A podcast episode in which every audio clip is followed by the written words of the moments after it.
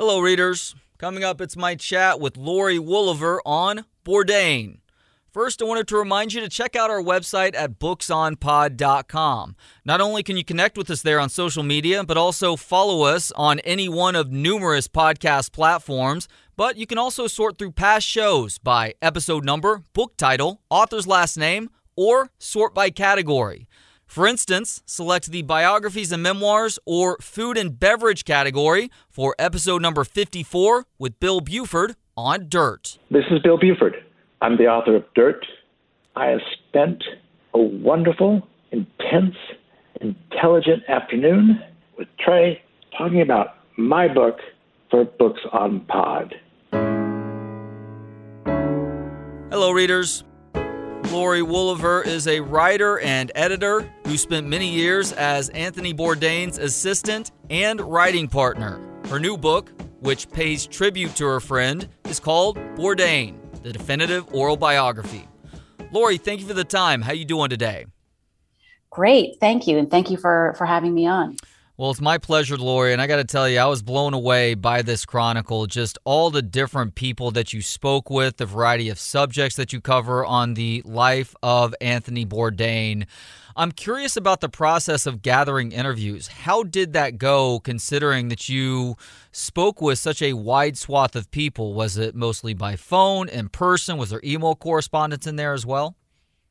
Yeah, it was a, a years long process that started in 2018, uh, pretty shortly after Tony died. Uh, we decided, m- myself and my agent, who was also Tony's agent, and his uh, longtime publisher, Daniel Halpern, we all decided that it was really important to move forward with a biography project that really came from a place of knowing. So I did a lot of interviews in person. Of course, this was well before the COVID 19 pandemic. So there was no concern about meeting people in person. I traveled uh, quite a bit. I went to Los Angeles, I went to London. Of course, a lot of people were in New York, and I was able to meet them here.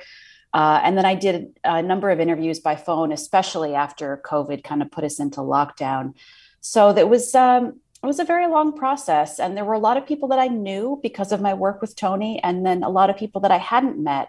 And uh, the the first round of people that I interviewed, those would often lead me to the next round. They say, "Oh, you got to talk to this guy. He worked with us also in the kitchen," or make sure you talk to this person that was part of Tony's literary journey. And uh, so it was really kind of an organic process of of one person begets another begets another. You spoke with Tony's mom, Gladys, before her death in 2020. What light did she shine on Tony for you? She was really interesting in talking about Tony's early, early days and the way that she always saw in him such promise in a way that I'm sure most parents want to see that in their children. But she really had a lot of great specific details about what Tony was like as a little kid and uh, the kind of student that he was, and then later the kind of uh, rebellious teenager that he was. So she really, um, she had perspectives that really no one else could have. And I was so grateful to be able to speak with her before her death. When did he first get into cooking, and was there something that sparked that interest?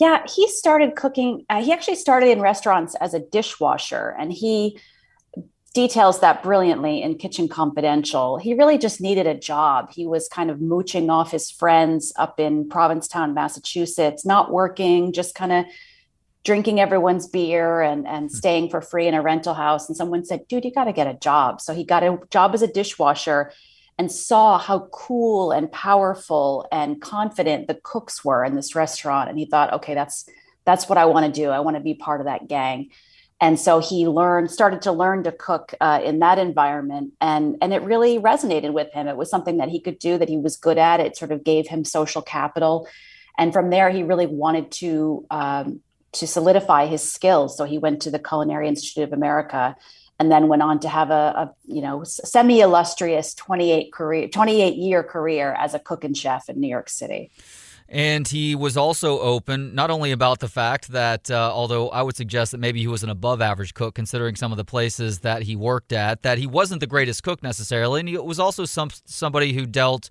with substance abuse at times as well. And I would have to imagine that one fueled the other, and it was a, a, a uh, bit of a cycle there. At its worst, how bad was his drug habit?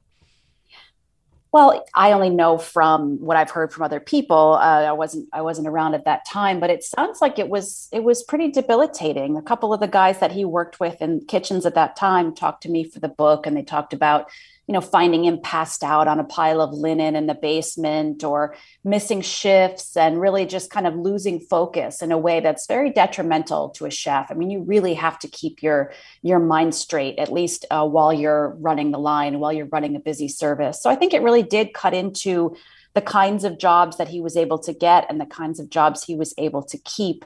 I know at some point he was selling valuables in order to make money to uh, to support his drug habit, and then kind of unbelievably, he was able to to kick the habit without a, without going to rehab, without doing a twelve step. Uh, he did get on methadone for a long time, but um, you know he he talks about uh, he kind of looked in the mirror one day and said, you know, I'm somebody that's worth saving. So it's really a kind of a remarkable story even going back to his childhood, but uh, also in college and during his time as a cook, it was obvious that he was a very talented writer. And eventually he is getting paid to write. He's actually getting paid at one point in the mid 1990s with cash delivered in brown paper bags. Mm-hmm. What was he working on with De Niro that ultimately fizzled out during this time?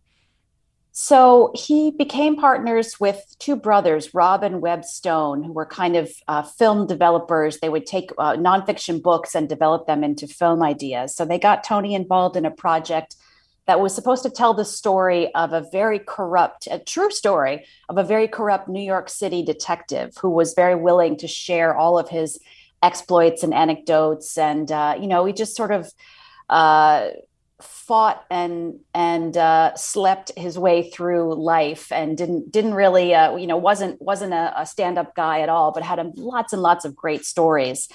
And uh, so Tony was working with Robin Webb to to get this guy's story into a really punchy kind of fictionalized version. The guy eventually got cold feet because he realized that he had he had uh, you know put himself in jeopardy by sharing so much of his hmm. criminal past. So it didn't ultimately work out, but I think they had a really good time meeting with this guy and hearing his crazy stories. Although it wasn't his first book, Kitchen Confidential is obviously what really started to put Tony on the map. How was the seed planted for Kitchen Confidential, and was it a relatively seamless process once he started writing it all the way through its publishing? Well, the seed was planted by uh, Tony writing just an essay that really was meant to amuse himself and his friends and kind of collate all of these little stories that he had been telling over the years in bars after service or on the line during service, just different stories about his past and his experiences in the restaurant business. He wrote this 2000 word essay. He intended to publish it in a free local downtown New York uh, newspaper, and they accepted it. They were ready to go. And at the last minute, for, for reasons that no one quite understands, they killed the piece. And so his mother took it and got it into the hands of David Remnick, who was the brand new editor of the New Yorker magazine. He loved it. He published it in its entirety, and that got Tony a ton of attention. And from there, uh, that led to a contract for Kitchen Confidential, which was the book that kind of broke him out. So it really wasn't it wasn't a seamless process. This piece kind of bounced around a little bit. It was something that he had been working on for years, and it was really just a series of of um, of good luck, of instances of good luck and good timing, and his mother having a little bit of juice with the New Yorker, and you know the rest is history. Why do you think that book remains so special? I didn't read it for the first time until about five years ago and was just blown away. Why do you think that book has been able to stand the test of time? Well, he has such a distinctive voice on the page. I mean, it just draws you in. He really knows exactly how to tell a story exactly how much detail to share. It's so funny. I think when it first came out, it was truly shocking and it truly was unlike anything else. And you've seen a lot of people try and imitate that style, but I think it's Tony's literary voice and his way of, of revealing enough about himself so that you trust him as a narrator and and he's uh, any kind of arrogance that might come across on the page is really balanced out by this humility and this sense of like i'm just a regular guy i made plenty of mistakes and i'm going to tell you hilariously what they were and uh, and entertain you for 250 pages. So it really it really is just a just a perfect example of the form. Eventually, that book and the ensuing celebrity led to some TV opportunities. Why was he reluctant to do television at first? Well, I think working in the kitchen for 28 years, uh, you really kind of develop this bunker mentality, right? And and you sort of it's us against the world. So chefs and cooks, especially back then, were really these unknown kind of underdogs that didn't didn't even get to see the light of day, didn't get to meet the people in the dining room, and they sort of took pride in this anonymity and this this underdog status. So then when suddenly you're put on the other side of a television camera and you have the opportunity to become famous. I think Tony really felt this sense of like, oh no, I'm I'm kind of becoming the, everything that I hated. You know, I'm becoming this kind of phony uh, television guy, even though I think he, he never he never it never seemed phony. He was always very genuine on camera, but I think there was just this fear of turning into a hypocrite and turning into the guy that he used to make fun of, you know, working late nights in kitchens. And I think he got over that at some point, but it really informed all of his work, you know, that ambivalence and that tension between who he was and who he thought he ought to be and and you know his old life and his new life in a way that I think ultimately made for really compelling television. Was he a natural from the jump when he did actually uh, start doing stuff in front of the camera?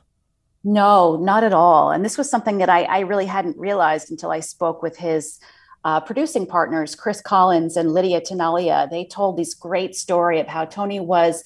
They took cameras into the kitchen and he was a natural there because he was in his element and he was very comfortable and confident, cocky even, and really entertaining. And then once they got him out in the field, they all got on a plane and flew to Japan and started shooting. And he was completely he clammed up. He was shy. He didn't know what to say. He was deeply uncomfortable very very awkward. And it was definitely a, a, a, learning and growing process in those first few years of tony really accepting what was expected of him being on television and, and being a television host. A different country in asia became very important to tony over the years. Why did he love vietnam so much well, he Tony was such a voracious reader of of so many different subjects, and one subject that really fascinated him was the U.S. involvement in Vietnam in the 1960s and 70s, and even farther back than that, CIA, Cold War stuff in general in 1950s and 60s. So he was deeply, deeply well read about all the political and social intrigue around that place. And so he he was going into a place that he knew a lot about but had never seen before. He was also a big fan of Graham Greene's novel The Quiet American, which is kind of the quintessential um, Vietnam novel written from a Western perspective. So then he showed up there and he, he has all of these ideas and stories in his mind and it's a it's a frankly beautiful and, and especially in the year 2000 largely untouched place. And so it was just uh, for a guy who really hadn't traveled at all but had a lot of fantasies about travel this was just sort of the ultimate destination. And the food is incredible. The smells are amazing. You can ride a scooter everywhere.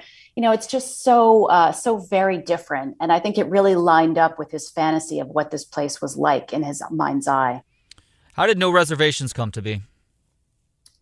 So Tony and his, his uh, production partners did two seasons of a show called A Cook's Tour, and then they left uh, with the Food Network where they had been working uh, because the, the network really wanted them to go in a different direction, wanted them to stay home more, wanted them to do more competitions and barbecue trucks, and they really wanted to keep traveling and keep being out on the road and seeing the world. And so they put together the idea for No Reservations and pitched it around. And, uh, you know, after some fits and starts, the Travel Channel took a chance on them. Now, they really hadn't done much travel television, oddly enough. They really were kind of a poker channel. And they really saw the potential in a show with a guy like Tony, who had a little bit of a track record, who had such great charisma, and was really committed to making the best possible TV show he could. So, they took a chance, and that was a very fruitful uh, collaboration for a long time. Yes, it was. And he traveled all over the place, including into some crazy spots that turned war torn on a dime. Why did a mm-hmm. shoot in Beirut change the course of Tony's life? Well, yeah. So they went to Beirut in 2006, really intending to tell the story of this place that was kind of opening up, getting a little more democratic. Young people were were enjoying some freedoms and being out in the world, and it was really that it felt like it was on the cusp of a new era. And right about a couple of days after they got there, uh, a 10 day war broke out with Israel, and suddenly they had to stop shooting and they were kind of sequestered in a in a luxury hotel and just waiting to see what would happen. The airport was bombed. There was really no way out. Uh, they did keep shooting as much as they could within the hotel, and eventually they shot their their exit from the country, which involved, uh, you know, paying somebody off to get onto a, a big boat, which took them to Cyprus, and then from Cyprus they were flown back to the states. Uh, it was um, it was harrowing. You know, I mean, as harrowing as it can be without being on the front lines, without actually uh, experiencing combat. Just the idea of being stuck in a place, stuck in the middle of a war, and uh, and and not really not knowing when they would get back again. So Tony had a girlfriend back in the states, and they were so happy to see each other when he finally did got home, get home, that they uh, conceived a child, and for that reason decided to get married. And so it really uh, went from a kind of casual, fun relationship to suddenly Tony had a, a wife and a baby in the, in a span of a very short period of time. You spoke with his daughter for this book. Was that the most difficult conversation for you to have? In some ways, yeah. I mean, she's a very smart uh, kid with a great head on her shoulders. And so she, it wasn't difficult to speak with her. It's a pleasure to speak with her. Mm-hmm. But of course, I wanted to be very careful and sensitive about the kinds of questions I asked. Uh, you know, there's it's one thing to really get into all of the the good, the bad, and the ugly with an adult, uh, but with a child who has lost a parent, you know, you have to just clearly tread lightly. And just uh, she was really. Uh, helpful in, in sharing some really lovely memories and funny memories and you know the really the, the best of, of who tony could be he was a great dad and he really uh, you know when he was off the road, his priority was to spend time with her. That was uh, very enlightening for sure. And so was his friendship with David Simon of The Wire and Treme fame. David actually had Tony help him with script writing on Treme. Did Tony enjoy that? And how well received were his contributions on the set? He absolutely enjoyed it. I, I, remember when he got the call uh, with, you know, asking if he would come and, and be a part of the writer's room for that show. And he said, This is an absolute high watermark in my career. Like, this is, it doesn't really get any better than this to be to be invited into a writer's room with David Simon, you know, whose work Tony respected immensely already. It was just a really exciting experience for him. And he got to go down to New Orleans a couple times. And a lot of times because of his scheduled traveling, he would write a script and send it in, and, and we would be, you know, kind of passing it back and forth by email. Uh, so yeah, it was absolutely a dream come true for him, and he was such a natural writing these kitchen scenes. You know, it just it was a a world that he knew so well, and uh, and you know he was funny and he was really good at dialogue. So it was uh, an absolute um, an absolute pleasure for him. What made Tony's partnership with CNN such a natural one that turns what he was doing from really, really good into a work of art? Wow. Yeah. You know, CNN really allowed Tony and his crew to go deeper, go farther, go to places that were a little more dangerous in some cases, more extreme and really tell stories that although there was always some element of food, food wasn't necessarily the whole story or even the jumping off point a lot of times. Uh, it really depended on where they went. You know, for years and years and years, Tony really wanted to go to the Congo, and it took many years of, of of disappointment and planning and then having things stop because it was a it was not a logistically easy place to get to and CNN offered the kind of deep logistics and security and just the kind of worldwide network that allowed him and his crew to go in knowing that they would be safe knowing that they would be able to get from place to place and really tell those stories. And you know gives you a kind of credibility in the field if you go in and say we're with cnn everybody knows what that is all around the world you know uh, they, they know that you're with a news organization. Uh, and tony was really really well supported by his network. You know they they really they understood what he was doing and for the most part they left let him alone and let him just tell the stories the way that he and his crew wanted to. So it was a it was an incredibly fruitful collaboration and it really helped cnn move into a space of uh, of doing um, you know non-news content that still really provided an informational takeaway for its viewers. One of the parts unknown episodes was in Mississippi. Why did Tony miss a shoot in a bar in Mississippi while the crew was there? well, you'll see in the book one of his directors, Ben, tells a story of. Uh, of setting up a shoot in a bar in Mississippi, and it was an unusually cold night for that part of the country, and they managed to get people out to be in the scene. And Tony's flight was a little bit delayed, and then he he landed and he called the director Ben, who was pretty new and pretty nervous, and he said, "Oh, sorry, man, I ran into Mick Jagger in my in my hotel lobby. He invited me to a party, so I'm not coming to the shoot." and uh, that was uh, that was a tough tough nut for you know. Ben was not happy, but you know what do you do? It's Mick Jagger. You know you gotta you gotta go with it. So Tony, or, you know, Ben said, all right, I, I understand, you know, but it was, I think in a way he was testing Ben, but I think he also was like, I'm not going to miss a party with Mick Jagger. Hell no. Anybody who doesn't understand that needs to uh, reassess their priorities. You know, yeah. Tony was obviously a, a major celebrity in his own right. I think it was the Mike Tyson effect where he probably couldn't go many places in public without being recognized by people, having people approach, asking for autographs, wanting to talk to him for a couple of minutes. Just how taxing did that celebrity become on him over the years? Yeah, I think up until maybe the last year or two, I don't know that it was terribly taxing. You know, mm. he was always very careful to say, this is the price I've paid. This is the the deal that I made. You know, in order to live this beautiful life and travel and make television and you know stay out of the kitchen and and and do these things I've always wanted to do.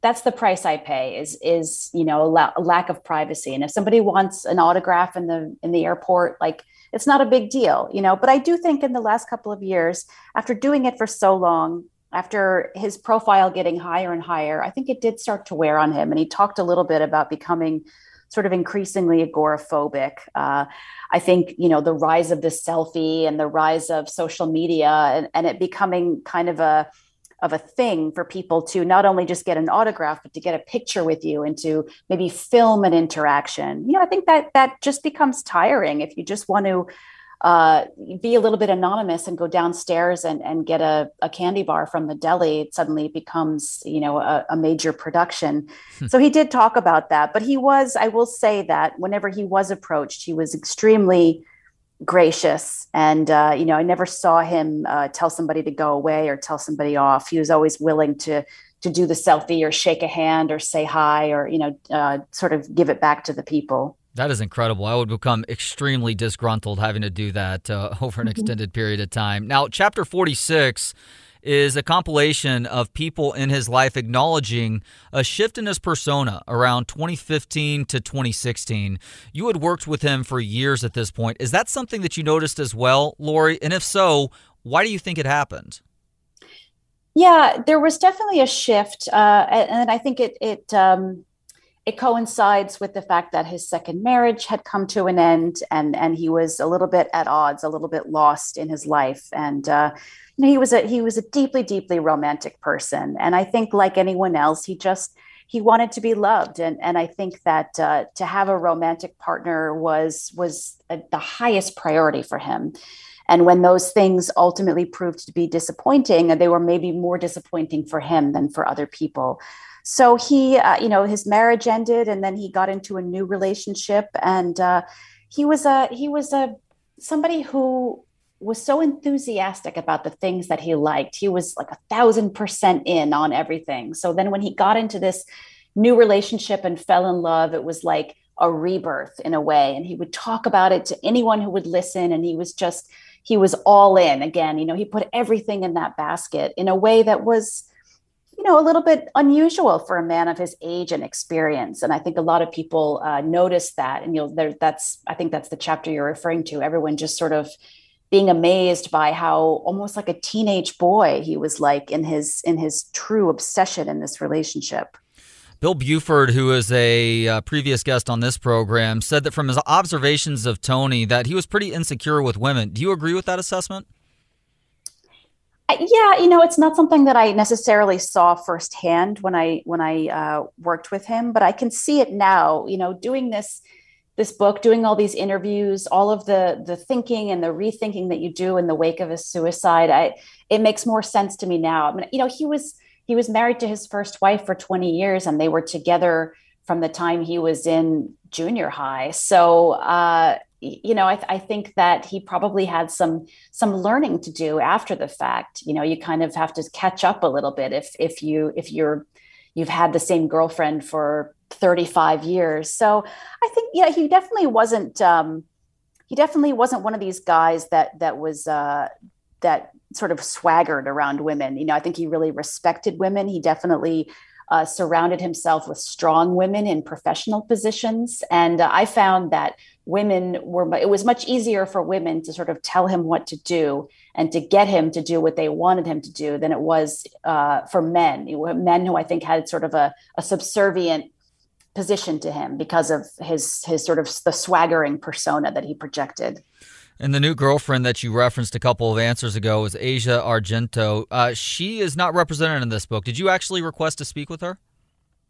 You know, I didn't. Uh, she is a very public figure with with uh, you know a lot of interest from the press about anything that she has to say or do. So she has given a number of extension, extensive interviews in the wake of Tony's death, and she has a very clear point of view about uh, what happened before and after his death. So.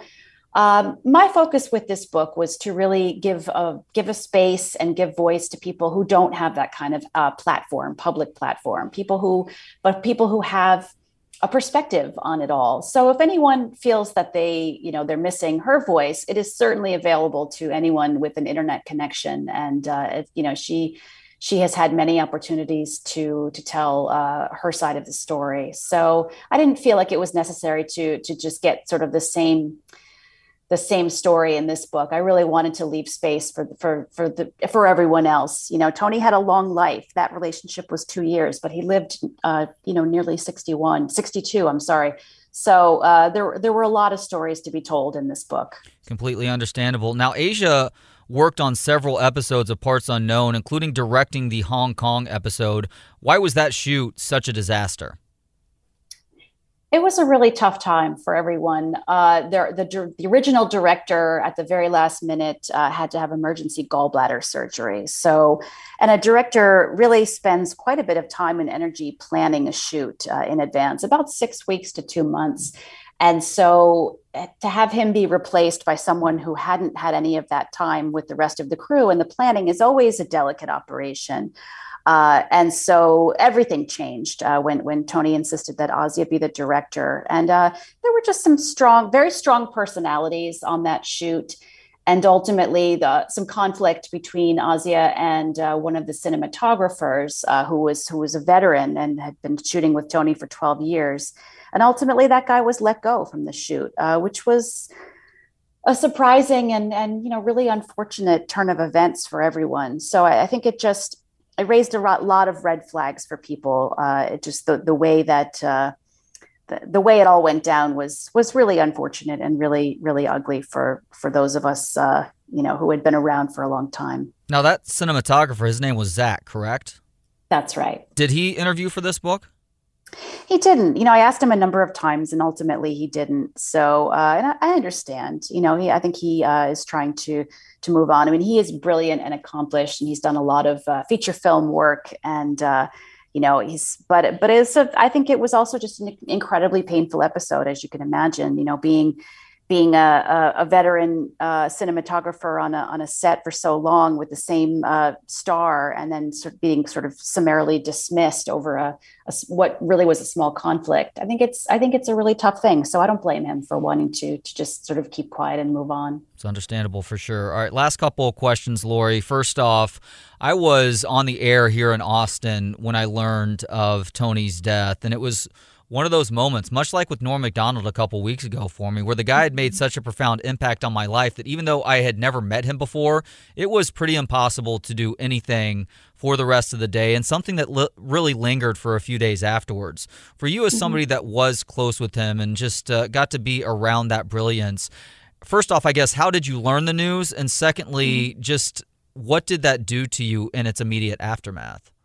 Yeah, well, so I, I got a call um, very early in the morning. I think it was about 4:30 in the morning in New York uh, from Tony's agent, who was also my agent, and uh, just letting me know that that Tony had taken his own life. And you know, we really were time was of the essence because we had to make sure we let certain people know directly before they heard it on the news, and we knew that the news was going to break uh, a few hours later. So uh, you know, it was the call was in part to let me know the news and then also to start um, you know making some phone calls some really painful and difficult phone calls uh, so I, I, think i think the first the first several hours were just shock and disbelief um, and and trying to just you know shore things up and make sure that that we that we reached everybody we needed to reach in in a short amount of time and then you know just a, a very long period of of of grief you know which is a which is a complicated thing uh, I was very grateful to have this book to work on, and also uh, World Travel, which is a book that Tony and I had started writing together before he died. So,